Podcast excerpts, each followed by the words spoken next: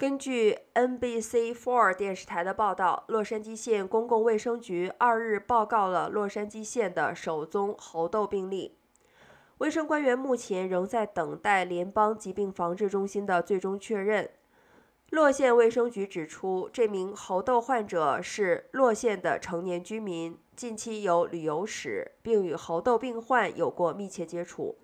该局表示，患者有出现症状，但情况良好，并未住院，且正隔离当中。卫生局正继续对该名患者追踪其密切接触者，着手进行接触后的预防相关工作。卫生局表示，一般人在感染猴痘的风险仍然较低。